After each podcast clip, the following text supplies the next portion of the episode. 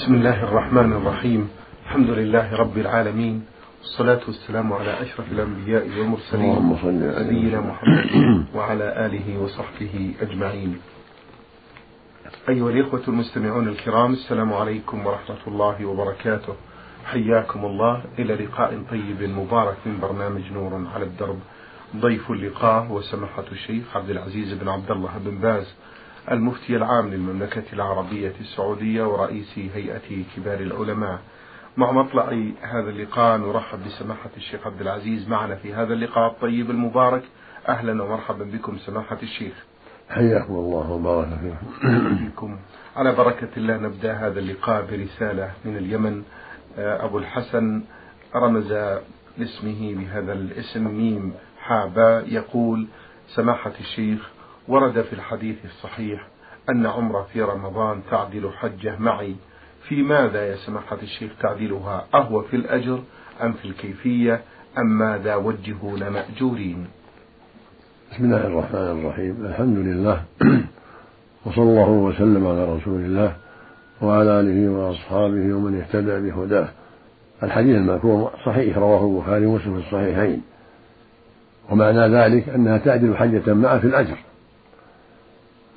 يقول صلى الله عليه وسلم عمرة في رمضان تعدل حجة. وفي لفظ آخر حجة معي. هذا يدل على فضلها وأنها في رمضان لها مزية عظيمة وأجر عظيم. كالذي كالذي حج مع النبي صلى الله عليه وسلم. نعم. أحسن الله إليكم.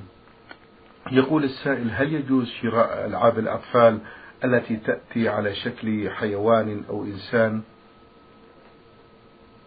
ترك ذلك أحوط لعموم الأحاديث لأن الرسول صلى الله عليه وسلم عظم شأن التصوير وبين أن أهله أشد الناس عذابا يوم القيامة فقال عليه الصلاة والسلام أشد الناس عذابا يوم القيامة المصورون. وقال إن أصحاب هذه الصور يعذبون يوم القيامة ويقال لهم أحيوا ما خلقتم. وفي الحديث الصحيح أنه صلى الله عليه وسلم لعن آكل الربا وموكله والواشمة والمستوشمة ولعن المصوت وقال لعلي رضي الله عنه لا تدع صورة إلا طمستها. ولما دخل الكعبة يوم الفتح طمس ما في جدرانها من الصور. وبعض أهل العلم أجاز اللعب لأنها تمتهن للصبيان الصغار والبنات الصغار لأنها تمتهن وتعلقوا بما جاء عن عائشة رضي الله عنها أنها كان عندها لعب وكان من بينها خيل لها أجنحة. قالوا هذا يدل على جواز اللعب للأطفال المصورة. والجواب عن هذا أن هذا والله أعلم كان قبل التحريم قبل النهي حين كانت صغيرة في أول الهجرة. فإنه نكحها صلى الله عليه وسلم ودخل بها وهي بنت تسع. صغيرة. فلعل هذا كان قبل التحذير من الصور.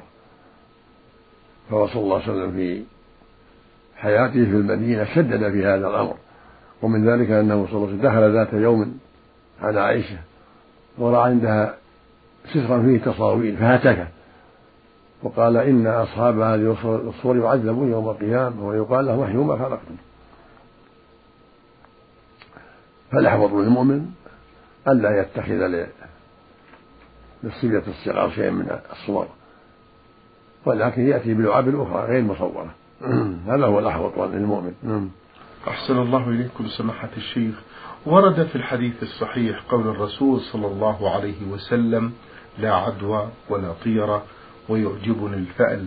ماذا يقصد الرسول صلى الله عليه وسلم في قوله لا عدوى أهي عدوى المرض؟ نرجو التوضيح.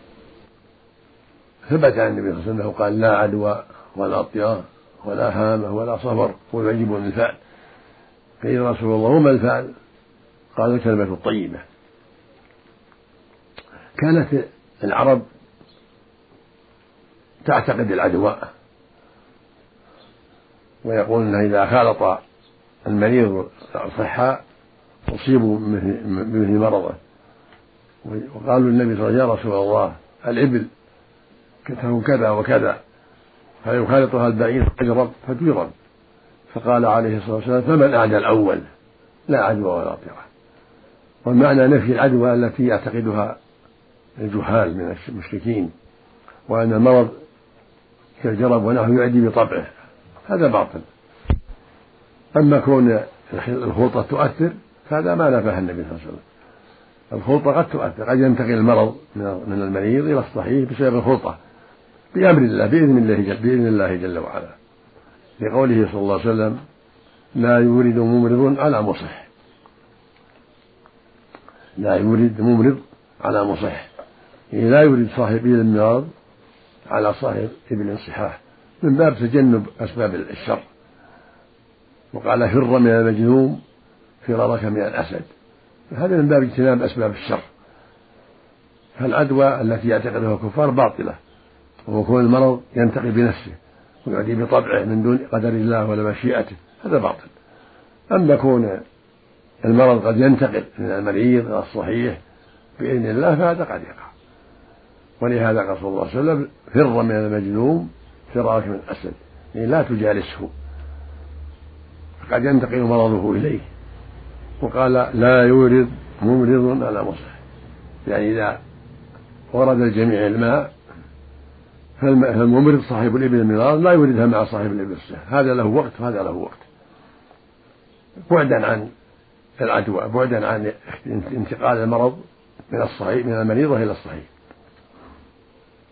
والخلاصة أن الشريعة جاءت باجتناب أسباب الشر.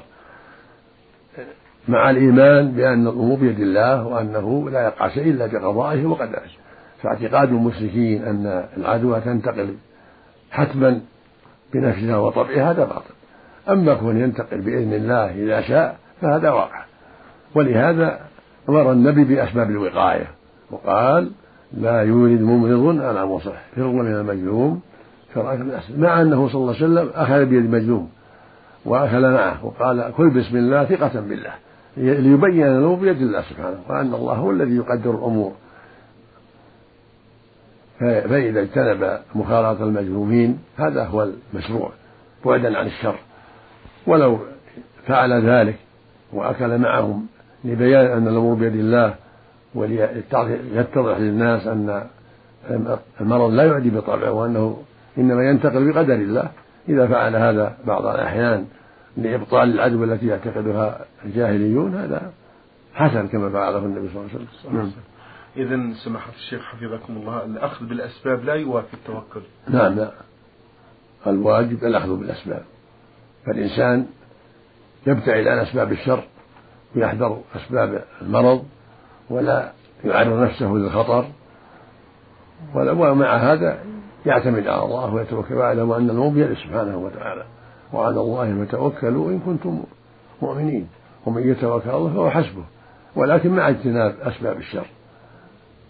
فلا يخالط المرضى الذين من قد جرت العادة بإذن الله أن مرضهم ينتقل ولا يخالط أهل الشر لأنه قد يصيبهم ما أصابهم من الشر فيفعل أفعالهم ويحرص على صحبة الأخيار لأن ذلك من أسباب أن يتخلق بأخلاقهم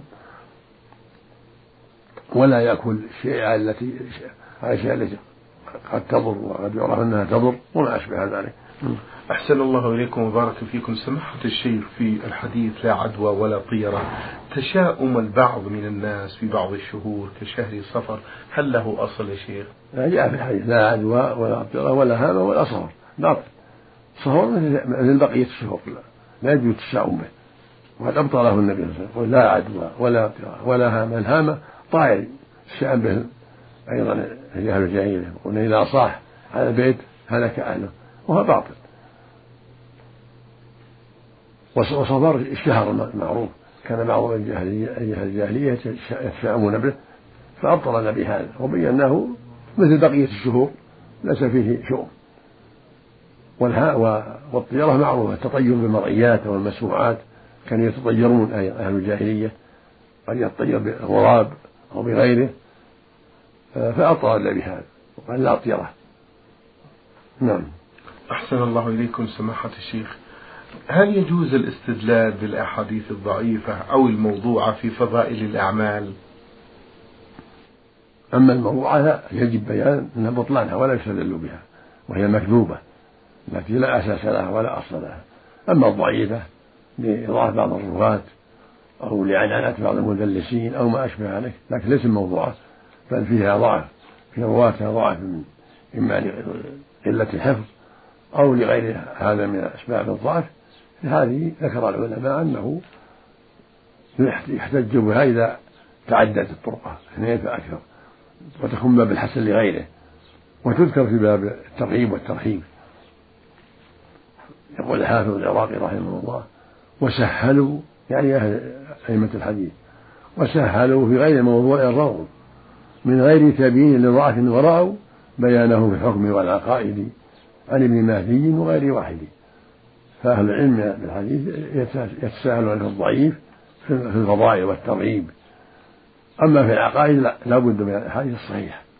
فيما أوجب الله وفيما حرم الله وفي صفات الله وأسماء الله وأمر الجنة والنار والآخرة ونحو ذلك.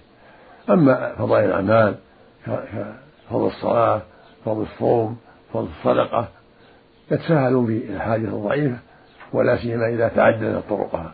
من طريقين أو أكثر فتكون ما بالحسن لغيره أحسن الله إليكم. وبارك فيكم سماحة الشيخ. هذا سائل آه، رمز لاسمه بميم ميم ألف مصري ومقيم بالمملكة العربية السعودية بالرس يقول سماحة الشيخ ما هو الأفضل في السنة عندما أسبح وأهلل وأكبر؟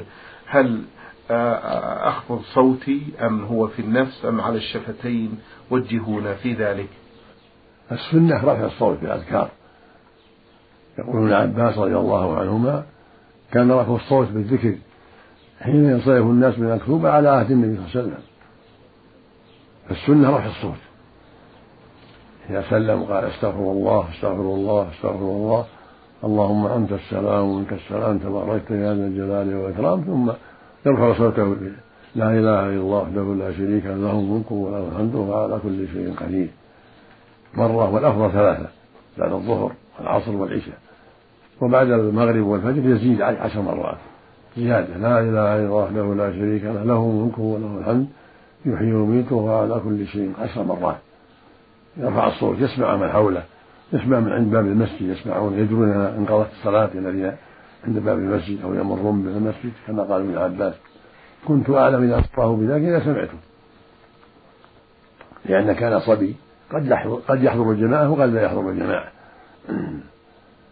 فالمقصود أن السنة الجهر. بعض الناس إذا صلى إذا سلم يخافت. هذا خلاف السنة. فالسنة إذا سلم أن يرفع صوته بحيث يسمعه من حوله ويعلم الناس أن الصلاة انتهت. ثم بعد هذا يسبح الله ويحمده ويكبر ثلاثة وثلاثين. هذه له هوى صوتا فيها لا بأس. لأن لأن العلم بانتهاء قد قد علم بالأذكار الأولى.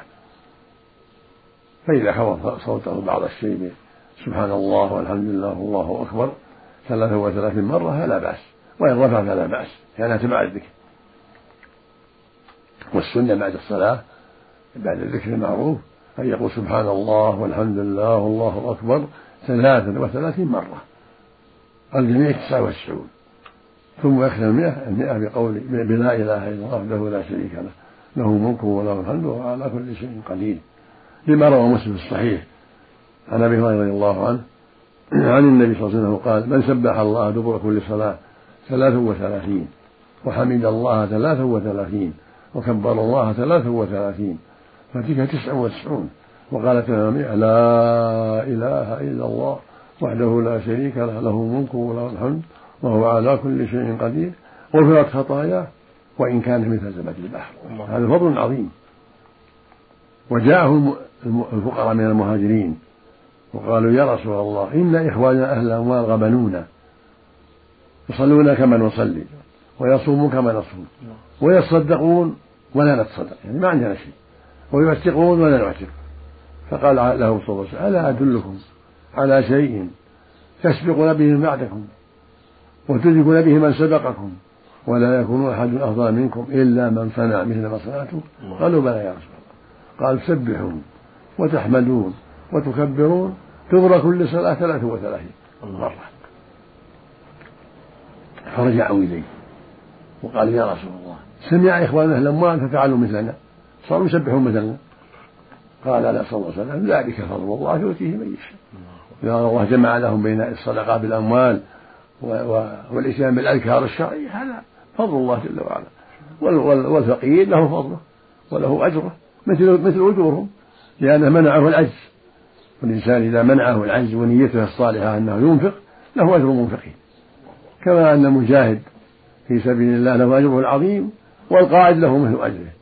القاعد الذي عجز عن الجهاد وهو يحب الجهاد لكن عجز لمرض ولا له له مثل أجر المجاهدين. فضل من الله الحمد لله. حفظكم الله سماحة الشيخ هل يلزم الترتيب في هذه الأذكار؟ ومن قدم بعضها على بعض هل في ذلك شيء؟ السنة يقدم أستغفر الله ثلاثة اللهم أول ما يسلم.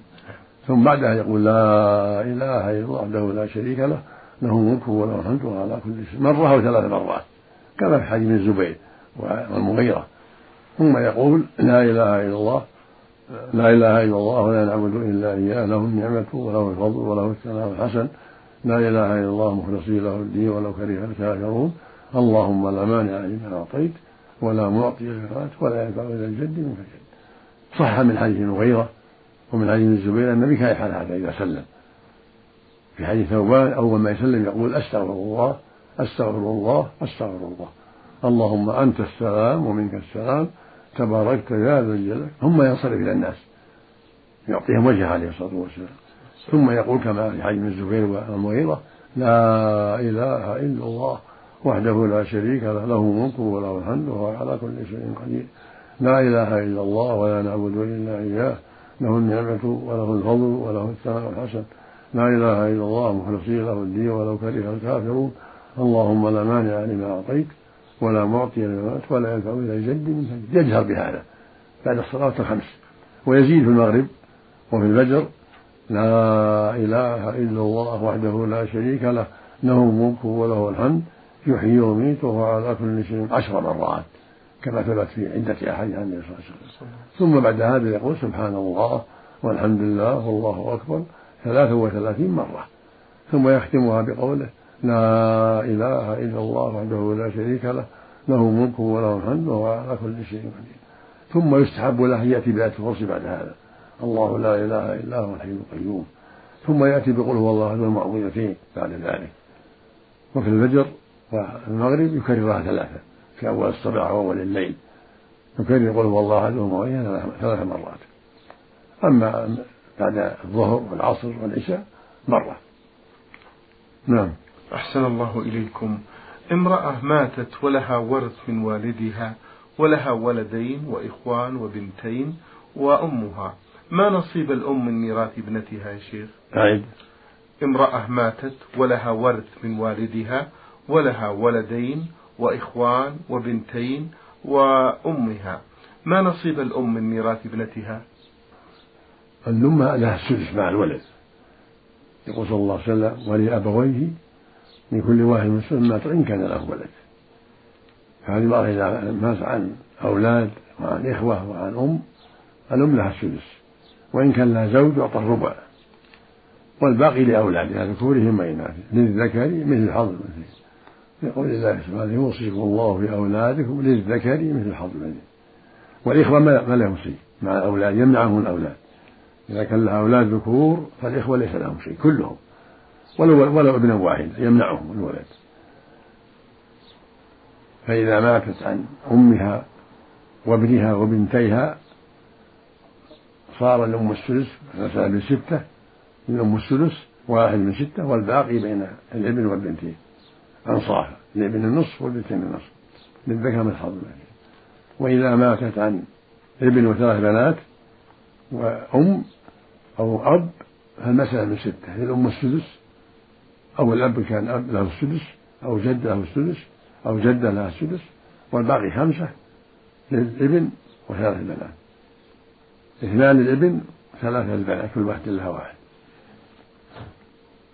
وإذا مات عن أبوين أم وأب وعن ابن وبنتين صارت من ستة أيضا للأب السدس والأم السدس والباقي أربعة للإبن والبنتين للإبن اثنان والبنتين اثنان. لكل واحد منهما واحد.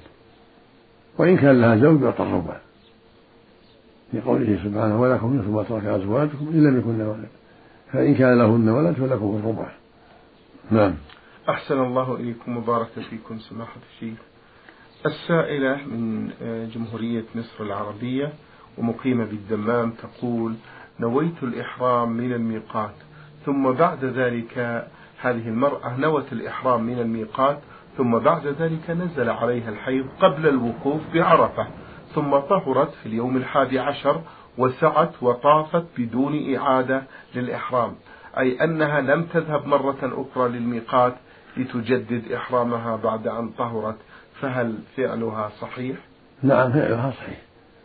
وليس هناك حاجة للتجديد. إذا أحرمت من الميقات ثم أصابها الحيض تبقى على إحرامها. وتفعل أفعال الحج. ما عدا الطواف والسعي يؤجل. فتقف مع الناس بعرفة وفي مزدلفة ترمي الجمار وتقص من رأسها وتحل. فإذا طهرت طافت وسعت والحمد لله وليس عليها أن تعيد الإحرام. إحرامها من الميقات كافي والحيض لا يبطل الإحرام الإحرام باقي. ولكن يمنع من الطواف وهكذا النفاس لو ولدت في عرفة أو بعد عرفة تفعل أفعال الحج كلها إلا الطواف والسعي تؤجل حتى تطهر نعم. سماحة الشيخ حتى ولو لم تكن قد اشترطت نعم. حتى ولو لم تكن قد اشترطت تقول وهل إن اشترطت عند نيتها للإحرام ثم جاءتها الحيضة يلزمها إعادة الإحرام بعد الطهر؟ إذا كان اشترطت لها الحل لها التحلل إذا كان اشترطت قالت محلي حيث حبستني مقصودها من الحيض يعني إذا أصابها الحيض تحل فهذا لها الحل. أما إذا ما ما قصدها هذا قصد تخاف من أن يصيبها مرض أو نحوه فالحيض ليس بمعنى الحيض حجت عائشة وأصابها الحيض قبل دخول مكة وأمرها النبي أن تفعل ما يفعل الحجاج إلا الطواف. فالمقصود أنها إذا قالت محلي حيث حبستني عند الإحرام قالت إن حبسني حابس فمحلي حيث حبسني هذه إذا منعها مرض أو منعها عدو لها أن تحل.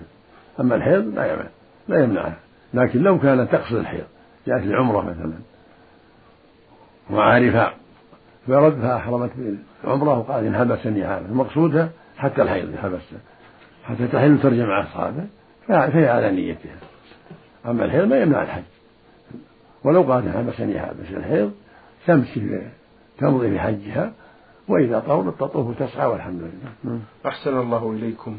هل صحيح أن الحاج يقصر من صلاته الرباعية أيام حجه بما فيها أيام التشريق الثلاث؟